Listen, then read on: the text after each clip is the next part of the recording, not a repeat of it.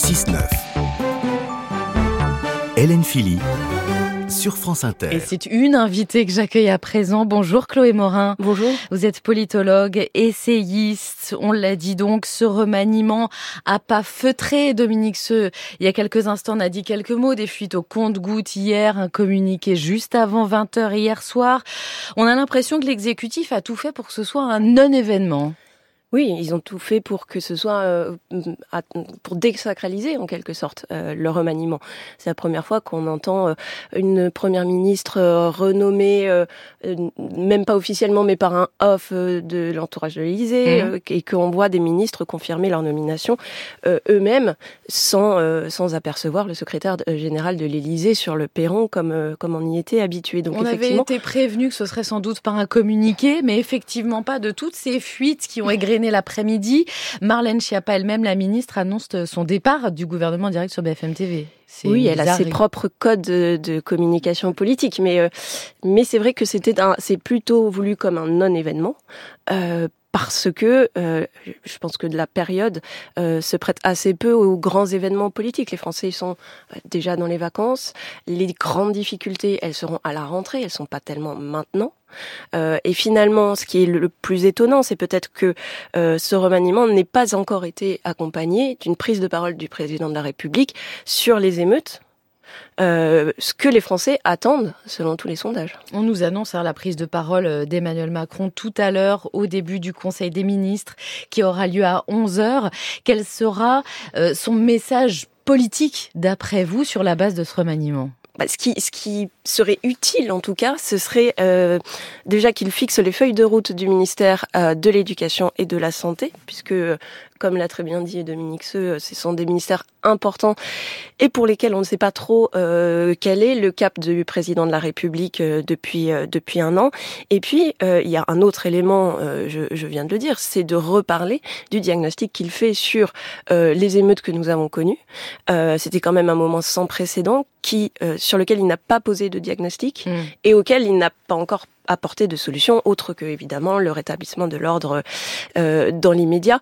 Et euh, c'est d'autant plus important qu'il faut noter que ses adversaires, eux, sont allés sur le fond. Avant-hier, Marine Le Pen faisait une conférence de presse où elle faisait toute une liste de propositions euh, justement pour dire voilà voilà comment euh, euh, si nous étions au pouvoir comment nous ferions pour que ces émeutes ne se reproduisent jamais et je pense que ne pas refermer ce moment-là risquerait d'être d'être une erreur sur le long terme. Si on regarde un peu plus précisément la composition de ce nouveau gouvernement, huit entrants, cinq sortants, il y a des visages qui changent à la tête de plusieurs ministères quand même importants. Est-ce qu'on peut parler de simples ajustements? Je pense que je pense que oui, dans la mesure où, euh, quand on parlait auparavant de grands remaniements, c'était que euh, il y avait des figures, des poids politiques forts. Là, on parle pas de l'entrée de François Bayrou ou de Richard Ferrand. Donc euh, c'est c'est vrai que ça ça réduit un petit peu l'ampleur du, du remaniement. Et puis les figures qui rentrent ou qui changent sont des figures qui finalement incarnent déjà la ligne du président de la République. Il n'y a pas d'élargissement. C'était quand même la question que tout le monde se posait depuis des semaines. Est-ce qu'il va être capable d'aller débaucher, notamment chez LR Donc Emmanuel Macron ne débauche pas à droite non, pour l'instant, non. La majorité n'est pas élargie, ce qui était une demande qu'il avait faite à sa première ministre. Ce qui était une demande qui était faite à sa première ministre, et ça dit beaucoup à la fois de l'attractivité euh, du gouvernement aujourd'hui. C'est vrai qu'on voit très bien que tous ceux qui sont dans les oppositions sont plutôt radicalisés contre le gouvernement et pas tellement dans une logique de coopération. Et puis, je pense que ça dit aussi quelque chose de l'attractivité de la fonction politique en elle-même, mmh. euh, puisque on, on voit, euh, on n'a jamais vu euh, autant de gens qui euh, refusent des fonctions ministérielles. Chacun chez soi, la vache, les vaches sont bien gardées. Ça, c'est Olivier Marlex, hein, le patron des députés LR, qui se félicite finalement qu'il n'y ait pas eu de, de débauchage cette fois-ci. C'est aussi l'espoir pour lui de peser peut-être un peu plus euh, sur les grands dossiers de la rentrée, le budget, l'immigration. Le budget et l'immigration notamment. On sait que euh, LR a fait un coup en soumettant un projet euh, sur l'immigration et en disant au gouvernement c'est à prendre ou à laisser. Et si ça n'est pas notre projet, en évoquant même la possibilité de déposer déposer une motion de censure. Donc on sait que la, la, la, la rentrée va être très compliquée pour Elisabeth Borne. Et c'est d'ailleurs peut-être pour ça que, euh, pour revenir à, au début de notre discussion, le gouvernement est si, euh, enfin le remaniement est, si petit. Euh, c'est parce qu'en fait, il va y avoir de nombreuses embûches dans l'année qui vient et qu'il sera peut-être nécessaire à un moment donné d'en faire un plus gros. Il est finalement aussi politique, ce remaniement. On enlève des représentants de la société civile, Papendiaï à l'éducation, Marlène Schiappa qui s'en va. On rajoute du politique, Gabriel Attal à l'éducation nationale, Aurélien Rousseau à la santé à la place de François Braun. C'est mmh. un constat d'échec, ça c'est, je pense que ça dit quand même l'erreur du macronisme d'origine, qui était de penser que les amateurs les citoyens euh, lambda euh, sont forcément meilleurs que les politiques en leur domaine euh, mais amateurs en politique. C'est ça. Et euh, et donc euh, et donc c'est un peu la fin de cette cette illusion parce que finalement être ministre et même être député ça s'apprend ça nécessite un certain nombre de compétences. Euh, faut avoir d'ailleurs le cuir tanné. Et c'est vrai que ça n'est pas accessible à tout le monde Gérald Darmanin, Bruno Le Maire, eux, par contre, hein, euh, Dominique se l'a souligné aussi, euh, sortent renforcés de ce remaniement. Bruno Le Maire, notamment, c'est le seul ministre à, à pas avoir bougé depuis la première élection d'Emmanuel Macron?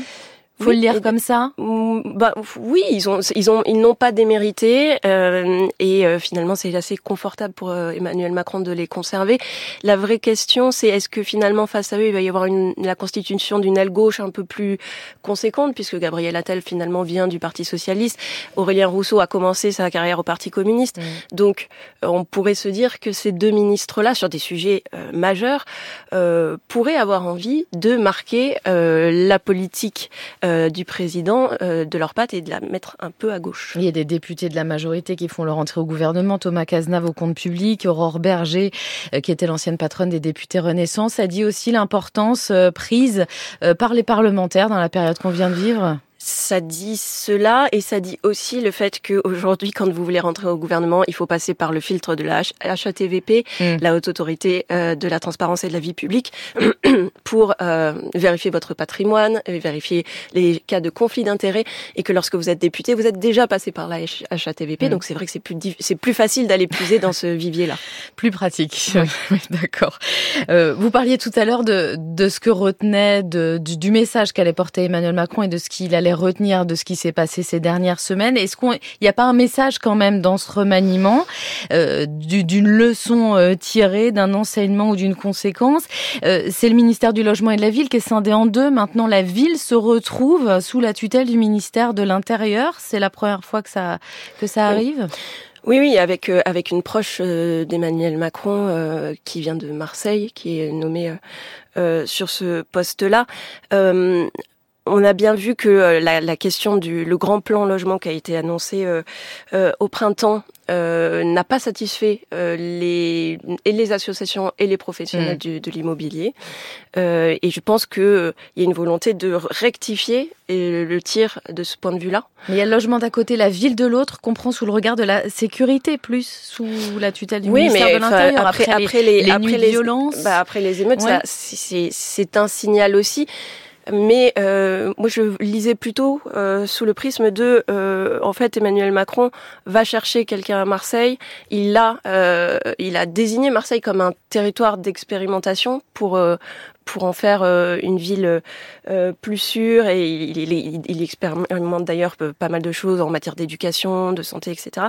et donc c'est plus l'idée de prolonger cette action, mmh. à mon avis. Une dernière question peut-être. Qu'est-ce que dit ce remaniement du couple exécutif? Elisabeth Borne Est-ce qu'elle a pesé dans le casting? Comme tous les premiers ministres pèsent, c'est-à-dire autant que le président le lui permet. C'est euh, quelque chose d'assez classique que d'avoir un premier ministre qui cherche à avoir une équipe à sa main et un président dont euh, euh, les objectifs ne sont pas nécessairement les mêmes euh, que ceux de la première ministre. Je pense que le premier ministre aujourd'hui il cherche à aussi à se demander quelle place il va, quelle trace il va laisser dans l'histoire.